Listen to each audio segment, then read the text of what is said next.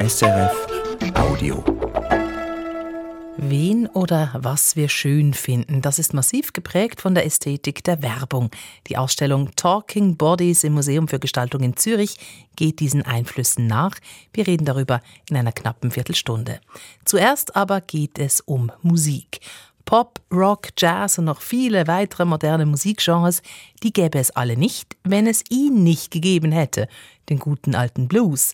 Am 16. November 1873, also genau heute, vor 150 Jahren, ist einer der Erfinder und der sogenannte Vater des Blues zur Welt gekommen, W.C. Handy. Er hat dieses offiziell erste Bluesstück veröffentlicht.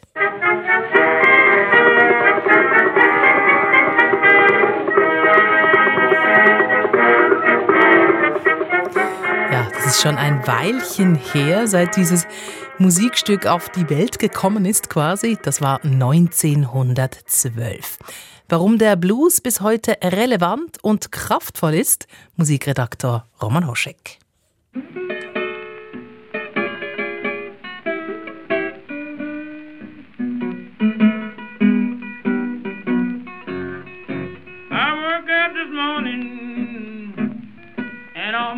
Dead and gone.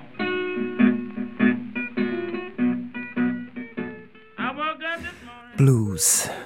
Rau, erdig, echt und klagend.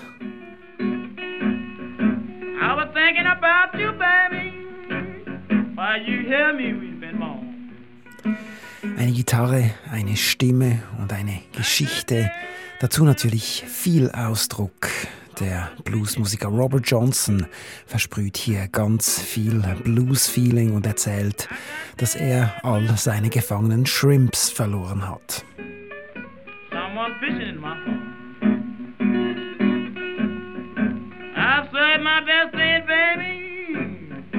I can't do that no more. Everything I do, baby, you got your mind. Diese Aufnahme von Robert Johnson stammt aus dem Jahr 1936. Und so kann Blues im Jahr 2023 tönen. If I had my way, I would turn my whole life around. Buffalo Nichols heißt dieser aktuelle Bluesmusiker. Mal abgesehen vom Hip-Hop-artigen Beat ist seine Art von Blues gar nicht so anders als jene von Robert Johnson. Reduziert, die bluesig gespielte Gitarre, das abgehangene Tempo, das raue Feeling.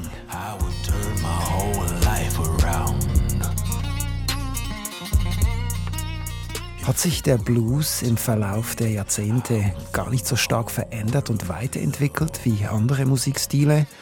Warum gibt es nach wie vor Blueserinnen und Blueser, die sich stark nach der Tradition richten?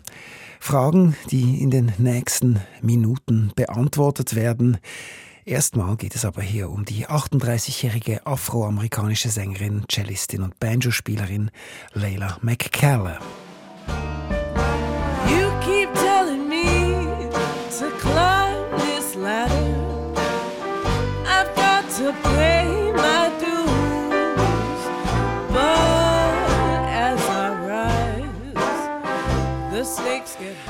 Der Capitalist Blues, den Layla McCallum hier singt, hat eine der gängigsten und traditionsreichsten Strukturen, die es im Blues gibt. Es ist ein Stück mit einer zwölftaktigen Form und den drei Grundharmonien des Blues. In der Regel beginnt ein Stück harmonisch auf dem Grundakkord, auf der sogenannten Tonika.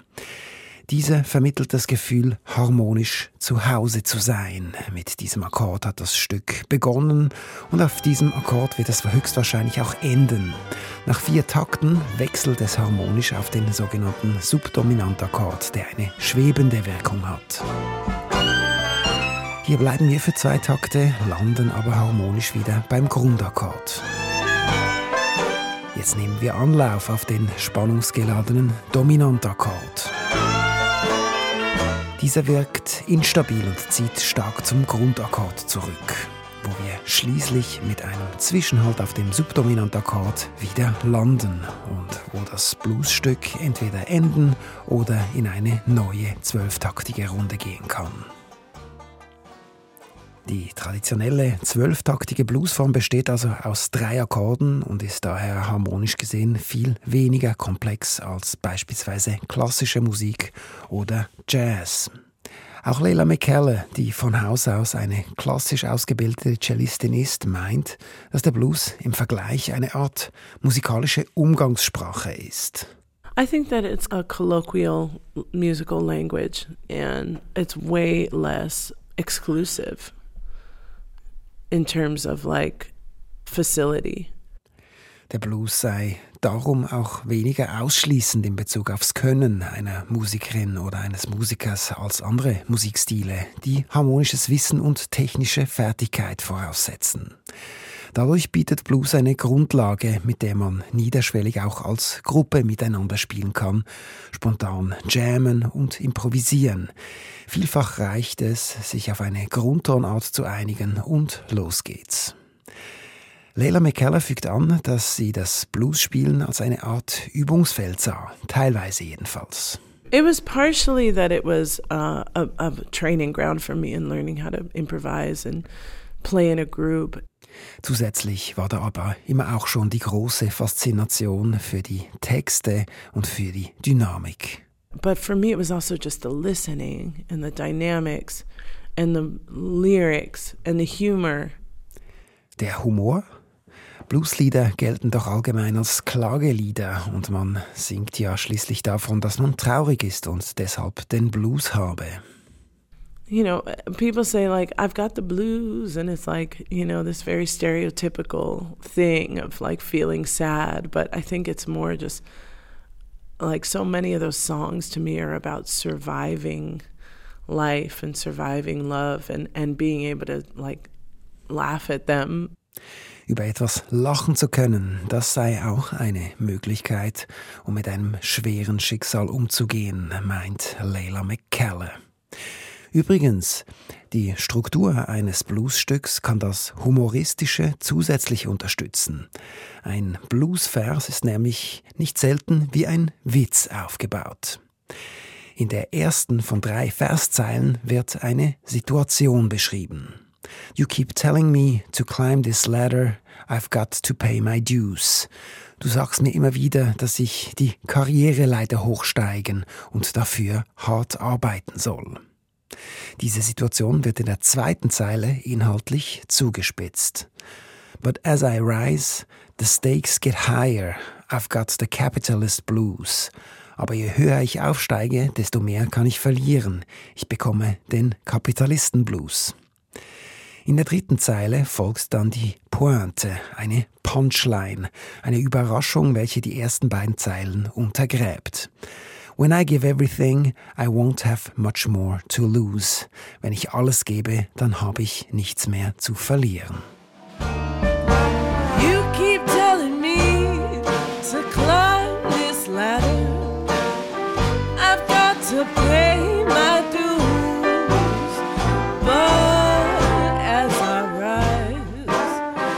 the stakes get higher.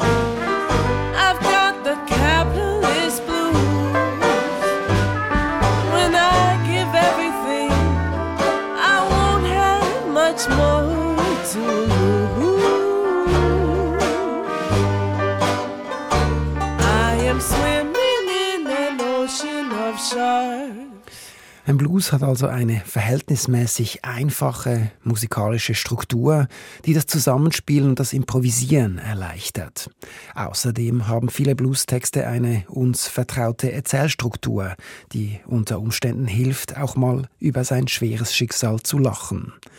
Das sind zwei Aspekte, die sicherlich zur Erfolgsgeschichte des Blues beitragen.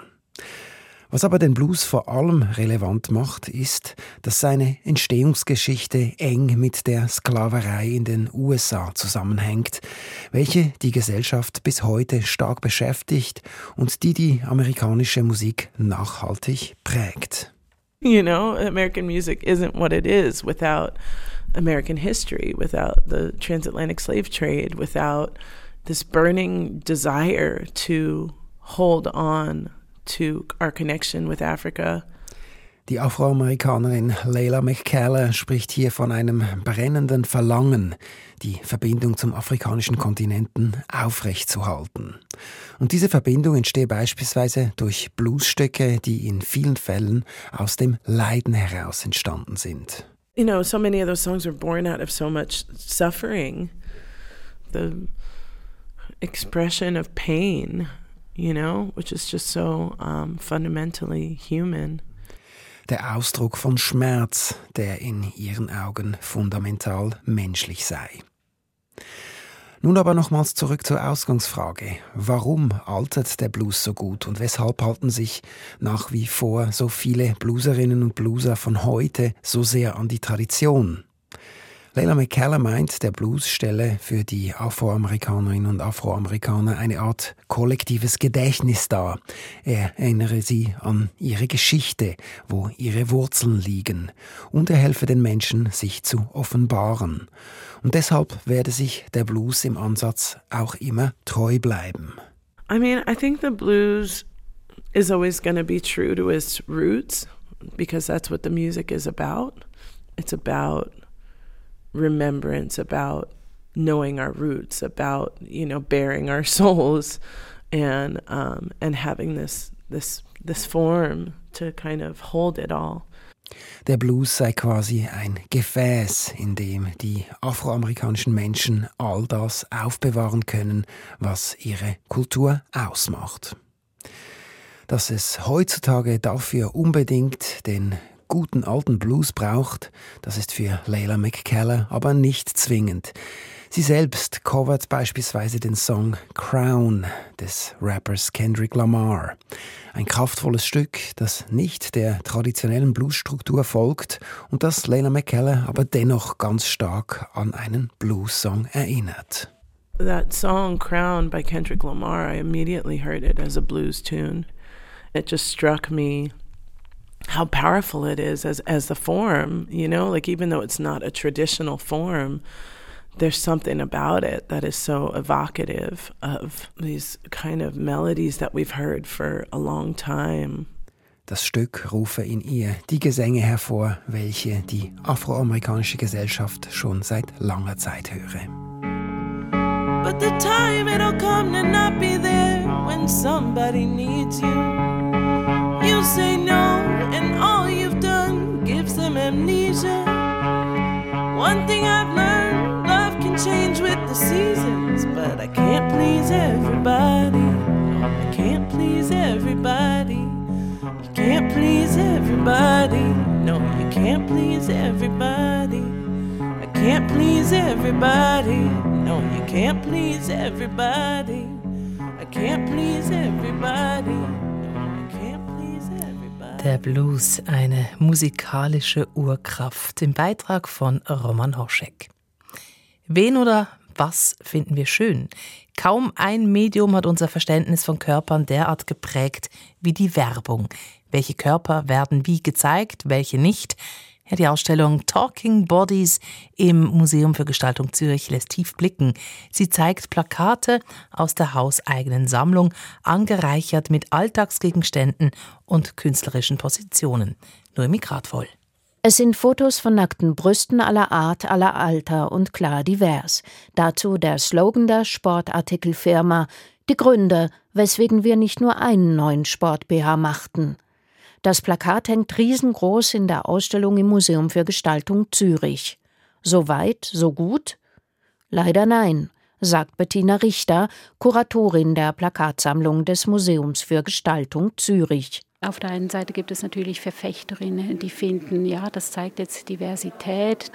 Auf der anderen Seite gab es auch von feministischer Seite Kritik, dass doch einmal mehr weibliche Brüste im Vordergrund stehen. Und dann gab es Protest von Brüderseite auch, dass man überhaupt Brüste so vorführt, respektive auch immer noch Verfechter, in dem doch in die Öffentlichkeit gehört nur das schöne Bild des Körpers.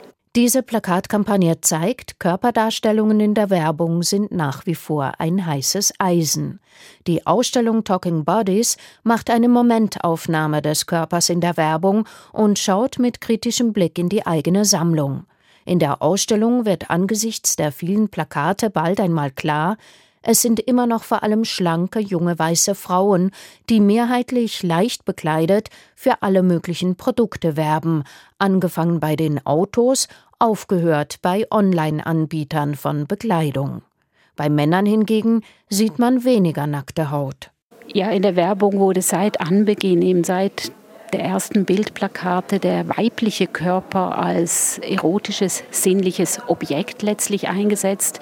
Der weibliche Körper, der Werbung macht für jedwedes Produkt, das auch mit dem Motiv des Frauenkörpers in keinerlei Verbindung steht. Also der weibliche Körper, der für sich selbst steht, erotisiert wird, zum Objekt wird, während hingegen der männliche Körper immer für etwas anderes steht, für eine gesellschaftliche Position, für ethische Werte und so weiter, aber nie quasi nur als Körper für sich. Dass Männer dann doch mehr Haut zeigen, ist dem französischen Modeschöpfer Yves Saint Laurent zu verdanken, denn er posiert splitterfasernackt für sein eigenes Parfum. 1971, knapp ein Jahrhundert nach der ersten Bildwerbung. Unvorstellbar, meint Kuratorin Bettina Richter dass bis dahin tatsächlich, es ist fast nicht vorstellbar heute, der nackte männliche Körper, der für Kosmetik Werbung macht, ein Tabu war. Und somit ist das äh, Foto von Yves Saint Laurent, der seinen nackten Körper zeigt, ikonisch geworden und hat damit auch einen Wandel in der Werbung eingeleitet mit dem männlichen erotischen Körper. Es sind solche Geschichten, welche als Augenöffner in der Ausstellung dienen. Bettina Richter wollte nicht die ästhetische Seite von Plakaten aufgreifen, sondern die gesellschaftspolitische. Es hat sich gezeigt, dass sich an diesem Thema ganz viel aufzeigen lässt, was die aktuellen Diskurse rund um Gender und Race bestimmt. Der Frau in der Fotografie und damit auch in der Werbung hat sich Künstler Matthias Gabi aus Zürich gewidmet. Ihn interessiere den Einfluss, den die Fotografie hat auf die Art und Weise, wie wir die Welt wahrnehmen, sagt er. Matthias Gabi hat viele Ordner angelegt mit Sammlungen von Werbeplakaten und aus Zeitschriften. Diese kann man in der Ausstellung durchblättern. Noch immer gibt es viel mehr nackte Frauen als Männer in der Werbung, sagt auch er. Aber dann sieht man auch immer mehr, dass man das vielleicht aufbrechen möchte. In den 20 Jahren, in denen er Werbung sammelt, hat er einige Entwicklungen ausgemacht. Bei der Autowerbung, denke ich, merkt man, dass es eher jetzt vielleicht die emanzipierte Frau auch ist, die dann gezeigt wird mit dem Auto zusammen. Im Gegensatz zu früher, wo dann die Frau einfach in Anführungszeichen der Schmuck sein sollte. Wobei es auch immer wieder natürlich das Klassische gibt. Dann gibt es auch bei den Beauty-Produkten, da gibt es einfach mehr Beauty-Produkte jetzt auch für Männer und die dann auch vielleicht ein bisschen soft oder so dargestellt werden. Alles in allem, so viel ist letztlich in den letzten 20 Jahren in der Werbung nicht passiert. Kuratorin Bettina Richter hat auch kritisch die eigene Plakatsammlung des Museums beäugt. Bald einmal hat sie festgestellt, dass es Leerstellen im Gezeigten gibt. Es werden immer noch natürlich queere Körper völlig ausgelassen. Heute ist es sehr stark das Thema des non-binären Körpers, lässt sich natürlich auch nicht so einfach darstellen. Queere Körper, auch alte Körper werden immer noch stark an den Rand gedrängt, respektive einfach auch wieder als marktkonforme, fitte alte Körper vermarktet. Schwarze Körper kommen immer nur in bestimmten Kampagnen vor, nach wie vor. Und ebenso Menschen mit Behinderungen werden meistens nur in Kampagnen gezeigt, die das Motiv unmittelbar legitimieren. Natürlich gibt es Ausnahmen. Eine Sportartikelfirma, die mit einem Model mit Down-Syndrom wirbt. Oder ein Online-Verkaufshändler für Bekleidung zeigt immer mal wieder Models, die nicht pseudogenormte Körper haben. Diese Ansätze sind hübsch, meist jedoch nicht mehr als ein Tropfen auf den heißen Stein. Ja, es gibt deutlich noch mehr Bedarf, weil das sogar bei den Firmen selbst dann immer wieder sehr schnell gebrochen wird mit Werbung, die eben doch wieder zurückgeht zum normschönen, jungen, gesunden Körper. Das sind eben immer nur so kleine Funken, aber für eine Nachhaltigkeit bräuchte es eine Dauerhaftigkeit und eine Selbstverständlichkeit. Zu denken gibt die Entscheidung der Kuratorin, auch rassistische Plakate auszustellen. Eine Triggerwarnung am Eingang macht auf die möglicherweise verstörenden Inhalte aufmerksam. Mutig ist das, aber auch heikel. Das nehme man bewusst in Kauf, sagt Bettina Richter. Das ist eine Gratwanderung. Handkerum ist es mir sehr, sehr wichtig, dass diese Plakate nicht einfach in Schubladen verschwinden, denn sie illustrieren ein, ein wichtiges Kapitel unserer jüngsten Geschichte, das bis in die Gegenwart auch Fortsetzung findet, weil auch diese Bilder haben wir internalisiert. Und gerade in der Wiederholung von ähnlichen Bildern kehrt sich wieder Blick um von den Menschen, die vermeintlich dargestellt, aber eben nur stereotypisiert werden, zu den Produzentinnen dieser Bilder, also die weiße Mehrheitsgesellschaft, die hiermit ihre kulturelle Vormachtstellung behauptet. Diese Plakate erzählen also davon, woher wir unsere kolonialistischen Bilder haben. Das stereotype und rassistische Afrikabild in der Schweiz hat auch den Berner Filmemacher Mischa Hedinger interessiert. Er hat dazu 2019 einen Film gemacht. African Mirrors heißt er, und er ist in Ausschnitten in der Ausstellung zu sehen. Ich war selber in Westafrika längere Zeit und war da auch so ein bisschen konfrontiert mit meiner Rolle als Weißer und diesem ganzen Ungleichgewicht zwischen den Kontinenten und den Machtpositionen. Und da habe ich angefangen, mich auseinanderzusetzen mit der kolonialen Geschichte der Schweiz. Und äh, bin ich auf die Figur René Gardi gestoßen. Äh, das ist ein Mann, der vor allem noch von der Generation meiner Eltern und Großeltern sehr gut gekannt wurde. Und der hat das Afrikabild eben der SchweizerInnen maßgeblich geprägt. René Gardi war ein Berner Reiseschriftsteller, Filmer und Fotograf. Mischa Hedinger greift in seinem Film African Mirror Gardis Afrikabild auf und versucht es zu dekonstruieren, indem er aufzeigt, wie Gardi dieses Bild konstruiert hat und wie wenig das mit der Realität zu tun hatte. Ich versuche anhand seines eigenen Materials die Widersprüche in seinem Denken und in seinem Afrikabild offenzulegen, indem ich auch zeige, wie er gefilmt hat, wie er die Leute bezahlt hat, wie er Sachen weggelassen hat, indem ich die Medienrezeption der Zeit mit äh, verhandle. Das sind so Methoden auch der Filmmontage, die ich da einsetze. René Gardi wurde in späteren Jahren wegen Kindsmissbrauchs verurteilt. Auch das deckt Mischa Hedinger in seinem Film African Mirror auf. Solche ergänzenden künstlerischen Positionen sind ungemein aufschlussreich, denn bei Plakaten bleibt es im Museum für Gestaltung nicht. Mir ging es ganz stark um einen visuellen Dialog, denn diese Werbebilder entstehen nicht aus dem Nichts. Werbung hat sich immer ganz stark schon an der Rhetorik der Kunst orientiert. Deshalb zeigen wir sowohl historische Kunstpositionen, die eben noch sehr stereotypisiert den Geschlechterdualismus zeigen, aber auch zeitgenössische künstlerische Positionen, die mit diesen Bildern eben viel, viel stärker brechen und sie in Frage stellen, als es die Werbung tut sagt Kuratorin Bettina Richter. Außerdem sind auch Alltagsgegenstände zu sehen, die die Form von Körpern haben. Kolonialistisch, rassistisch verpackte Produkte wie Schuhcreme oder Konfekt, oder ein Aschenbecher, in dessen Mulde eine schlanke Frau Salzstreuer in Form von Brüsten. Wir haben eine Sammlung von Erotika, die wollen einfach aufnehmen, dass eben auch bei alltagskulturellen Objekten diese Sexualisierung des weiblichen Körpers stattgefunden hat und bis heute stattfindet. Bei der Erotisierung des weiblichen Körpers setzt auch das Projekt der italienischen Künstlerin Alba D'Urbano an. Die Arbeit, äh, die hier zu sehen ist, ist eine Modekollektion, könnte man sagen. Eine Modekollektion aus einem Stoff mit einem unüblichen Design. Es zeigt den nackten Körper der Künstlerin. Also es ist drauf geprintet wie ein normales Kleid. In der Ausstellung hängen an Kleiderbügeln Mäntel, Hosen und weitere Kleidungsstücke, auf die Alba D'Urbanos Körper gedruckt ist. Sie habe ihrem Gefühl von Unwohlsein im eigenen Körper, in den Rollen, die die Gesellschaft einem aufdränge, etwas entgegensetzen wollen, als könne man aus der Haut fahren, die man gezwungen sei, zu Markte zu tragen. Ich würde sagen, das ist eine feministische Arbeit und es ist eine Reflexion auf den Körper der Frau, wie das von den Medien auch oder draußen, wir sind in einer Plakatausstellung, dargestellt wird. Ins Auge fallen auch Schaufensterpuppen in der Ausstellung, dies, weil sie nicht gleichgenormte Proportionen haben. Modell standen echte Menschen, Menschen mit körperlichen Beeinträchtigungen, Menschen, die in den Hochglanzwerbeplakaten nur marginal und meist kampagnenbezogen vorkommen. Geschaffen hat diese Schaufensterpuppen der Architekt Mario Görres des Kölner Schaufensterpuppenherstellers Moch für eine Kampagne des Schweizer Interessenverbandes Pro Infermis. Ein ungewöhnlicher Auftrag, denn existierende Menschen nachzubilden sei unüblich, sagt Mario Görres. Ganz klar, weil es spannend ist, die Personen zu treffen, die Hintergründe der Entwicklung der Figuren mit live mitzuerleben, dann umzusetzen und dann den Dialog der Figur mit der Person und den Passanten. Seit 1907 macht seine Firma Schaufensterpuppen. Mario Görres stellt fest, alle Figuren sind immer ein Spiegel der jeweiligen Zeit.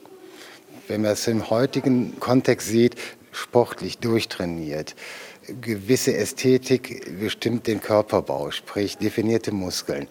Die Körpergrößen sind auch mit den Jahren gewachsen. 1950 war das Ideal eine Person, die untersetzt war, sprich den Wohlstandsbauch darstellen konnte, weil Wohlstand war zu dem Zeitpunkt nicht jedermann gegeben und weil die Figur muss ja immer noch das tragen, was später im Geschäft gekauft werden soll. Verschiedene Körperformen bei Schaufensterpuppen zu zeigen, ist das eine. Schwierig wird's laut dem Schaufensterpuppenhersteller, wenn es um die Diversität geht. Da ist er ganz pragmatisch. Da kommt das nächste große Thema auf uns zu. Es ist nur sehr schwierig, das Ganze so umzusetzen, dass man keiner Gesellschaftsschicht irgendwo wehtut, allen gerecht wird. Das geht halt nicht. Niemandem weh zu tun also, das wird in der Ausstellung klar, geht durch Werbung nicht. Dazu ist es schlicht das falsche Medium. Die Ausstellung Talking Bodies Körperbilder im Plakat im Museum für Gestaltung Zürich ist noch bis Ende Februar zu sehen. SRF Audio.